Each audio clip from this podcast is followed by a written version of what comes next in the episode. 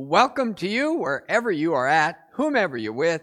We are so very glad that you are here with us for a few moments this weekend. Uh, we are in a teaching series called At the Movies, and we're taking uh, current releases, old classics, and seeing if God uh, can't speak to us through the creative genre of movies and storytelling. And in case you need a little more theological background uh, for that uh, truth, uh, rather than what we'll give today, I want to encourage you go back and listen to at least the very first message in this series where we lay the biblical foundation for how God is the great storyteller and he reveals eternal truths to us through creative storytelling that engages us in life uh, as we experience it.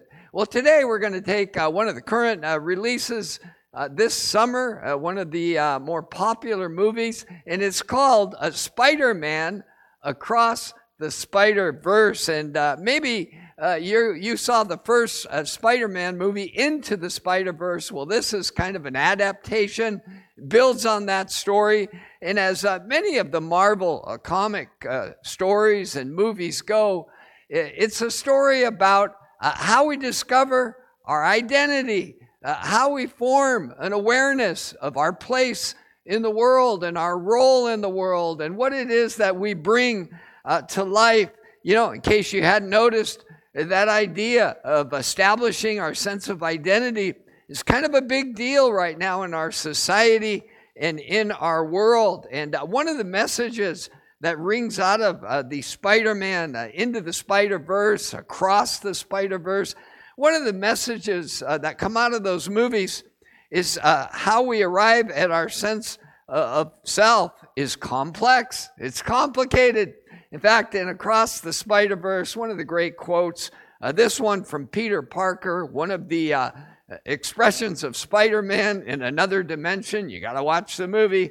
Uh, he says to uh, Miles Morales, uh, the hero of our story, he says, Look, Miles, bad things are going to happen, and it's part of who we are. Uh, in other words, you got to learn to incorporate uh, those difficult, those bad, those hardships, those losses into your, your life story, into your perception of yourself and your role in the world. Well, Peter Parker goes on to kind of balance that out. He says, you know, good things are going to happen too. And they, uh, they all combine together to create this sense of meaning uh, in our own lives. And uh, he tells him one of the best things that can happen is we gain a sense of responsibility for the well being of others.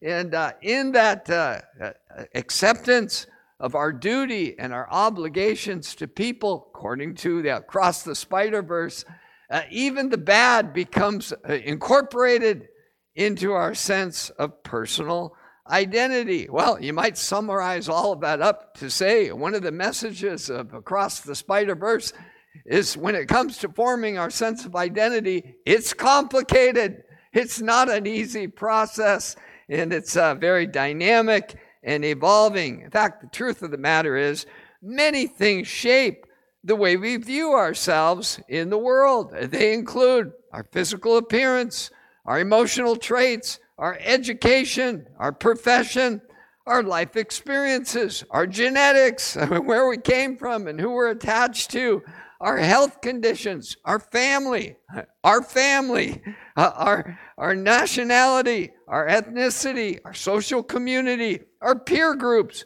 our political environment, our language, our religion, our spirituality, our gender, our sexuality, our personality, our interests, our goals, our values, our beliefs, our memories, and all of our experiences. All of these combine to shape our view of ourselves, our sense of identity, and our place in the world. You know, here's the truth.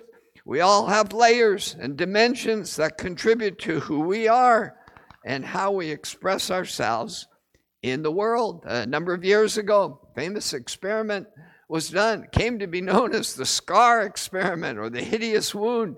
And uh, what they did is they had these uh, uh, people who were willing to participate in the experiment. Uh, they had professional makeup artists uh, put a hideous wound on their faces And then they sent them out into the lunchtime crowd in a busy urban environment.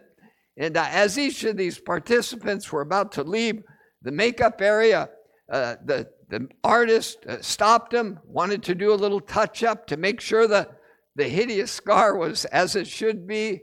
And uh, instead of touching it up, they actually took it off.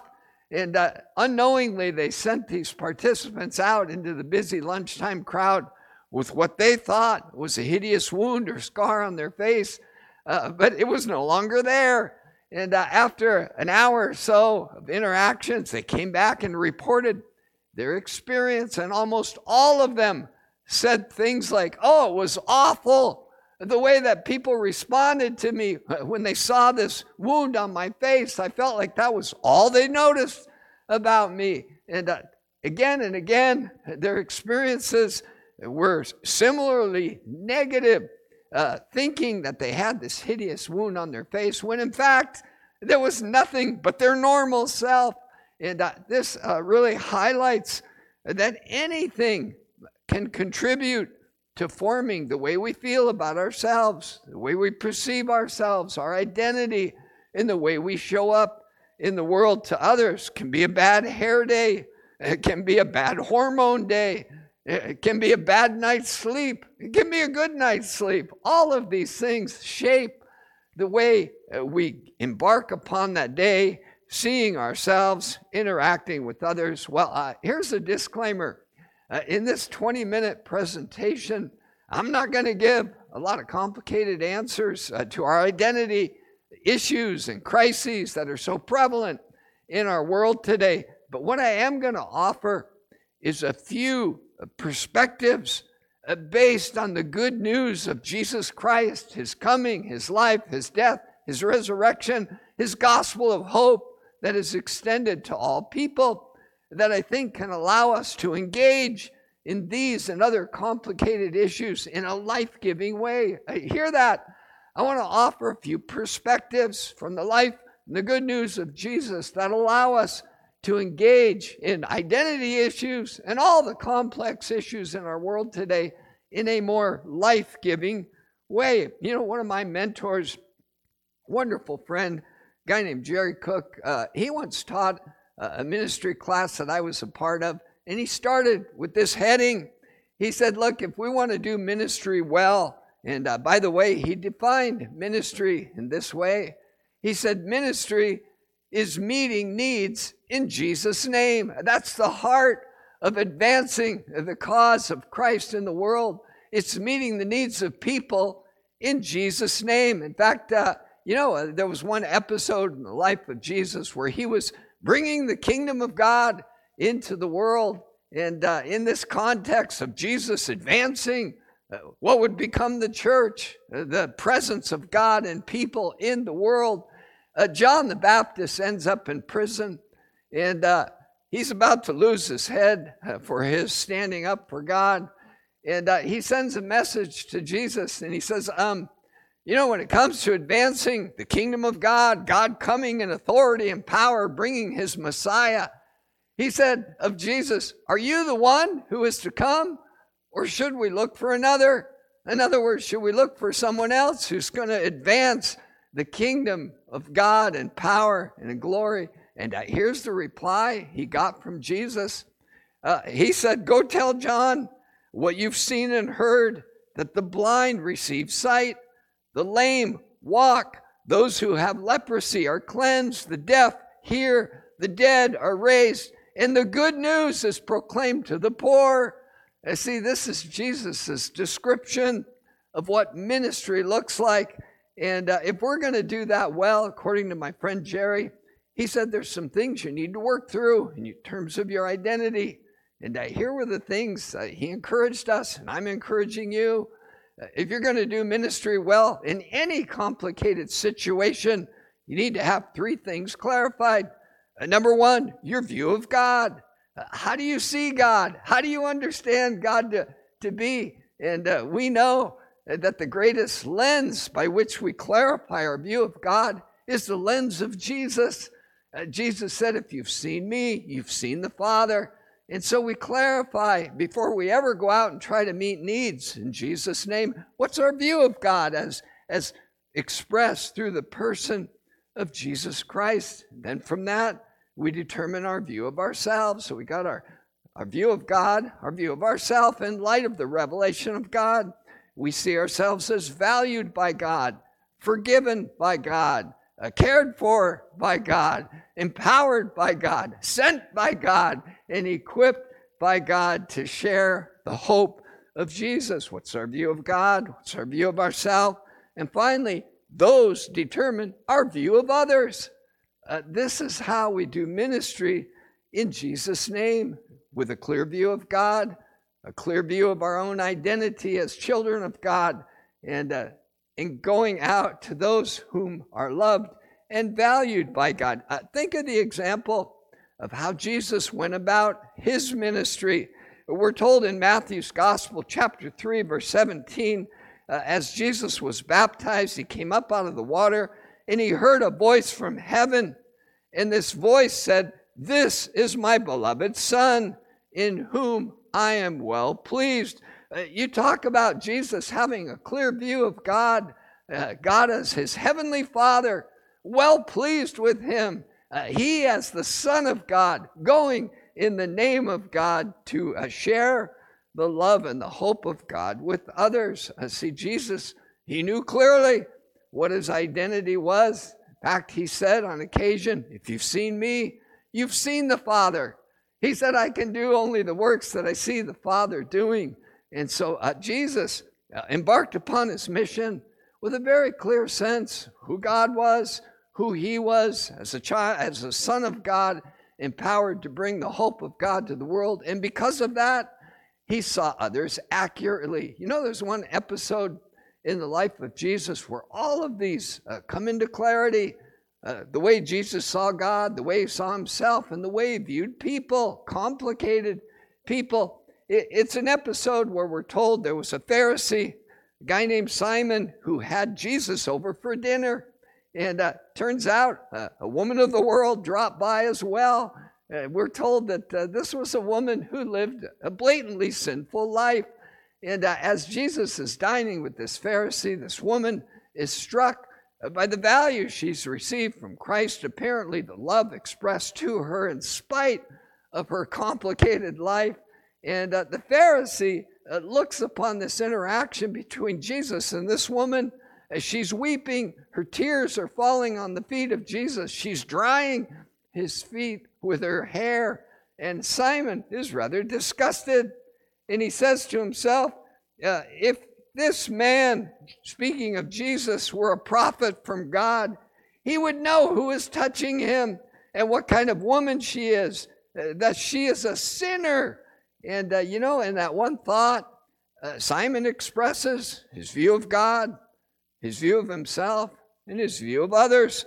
Uh, he saw that God is repulsed by people who make dumb choices, like this woman had been making. Uh, Simon, the Pharisee, uh, saw God as being uh, offended by people such as this.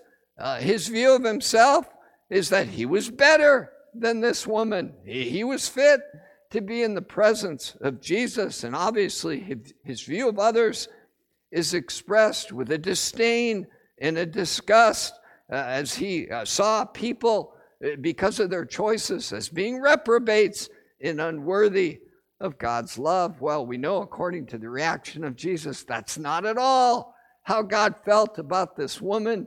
And uh, Jesus said, Simon, ever since I've been here, you didn't greet me with a kiss. You didn't wash my feet. You didn't do anything to express your respect and adoration, whereas this woman has poured out her heart before God. Uh, see, uh, in that example, uh, we see that Jesus consistently uh, acted according to his identity, his understanding of his Father, his view of himself, and his view of people. Not surprisingly, uh, right after that scene where Jesus comes out of the water and uh, we hear this voice boom from heaven This is my beloved Son, in whom I'm well pleased.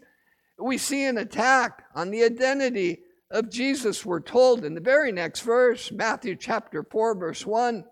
Uh, then Jesus was led by the Spirit into the wilderness to be tempted by the devil. And here's how the devil tried to derail the Son of God. We're told in verse 3 the tempter came to him and said, If you are the Son of God, uh, trying to throw into question uh, this uh, perception of, of Jesus as the uh, called, anointed, sent, empowered Son of God to bring the hope and love of God to the world, really brings to mind this truth portrayed not only in the life of Jesus, but in some of these classic movies uh, that we've been dealing with. Uh, one of the primary ways the tempter derails the good purpose of God in our lives is to attack and confuse our sense of identity.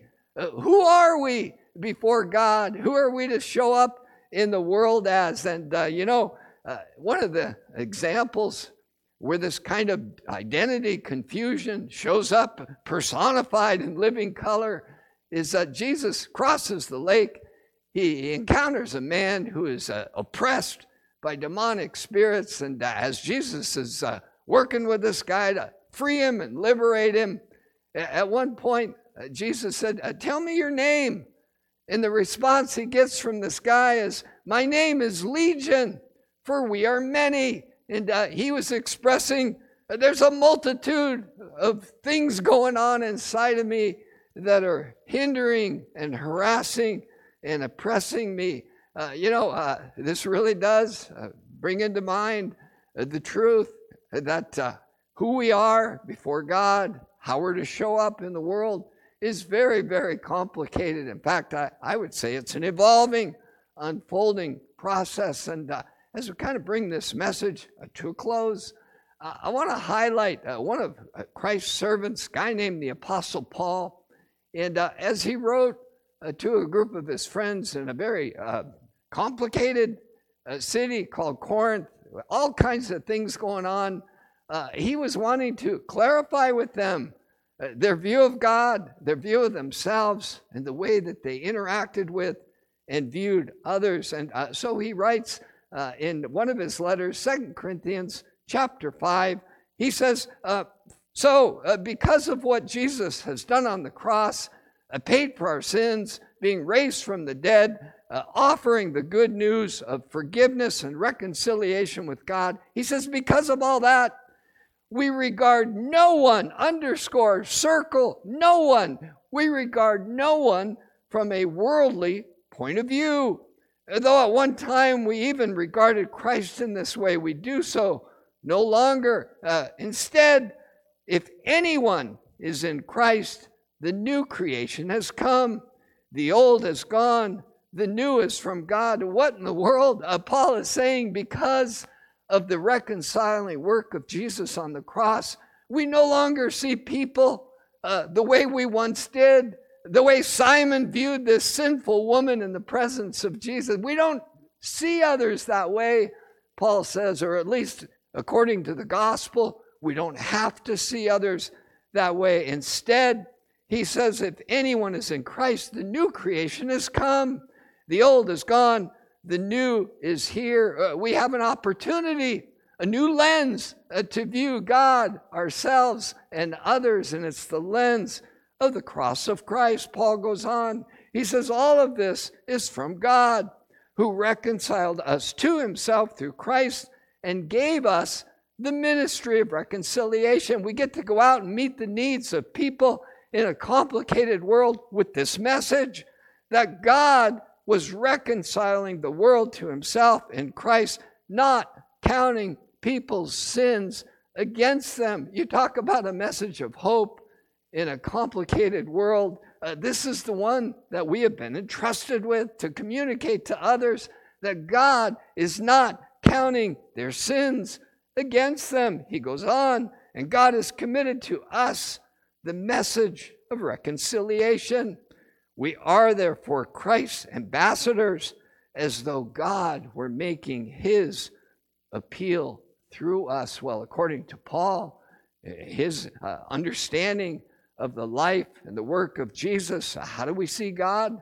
We see God as uh, no longer counting people's sins against them, as offering them a new way to step into a relationship with Himself through the finished work of Jesus Christ. How do we see ourselves? Uh, we see ourselves as liberated people, as set free from our sin, uh, free to become ambassadors for God, living representatives of the life and the hope that is in Jesus Christ. How do we see others? Well, according to Paul, according to the life of Jesus, and we see others not according to their sin, and not according to their habits, but according to the potential that God sees in them of becoming new creations in Him. Uh, you know, uh, I, I would just end this introduction on engaging with the issue of uh, identity and, and how do we uh, discover uh, an accurate view of God, ourselves, and others in this complex world that we live in is that uh, our identity is not fixed. It's evolving, it's dynamic, it's a response to what God has done in Christ. And uh, we no longer regard ourselves or others from a human point of view. You know, I love how uh, one of the other followers of Jesus kind of expressed uh, this new creation. Uh, he says in his letter to some of uh, Christ's followers, First John chapter 3, uh, see what great love the Father has given us, that He has lavished upon us, that we should be called children of God.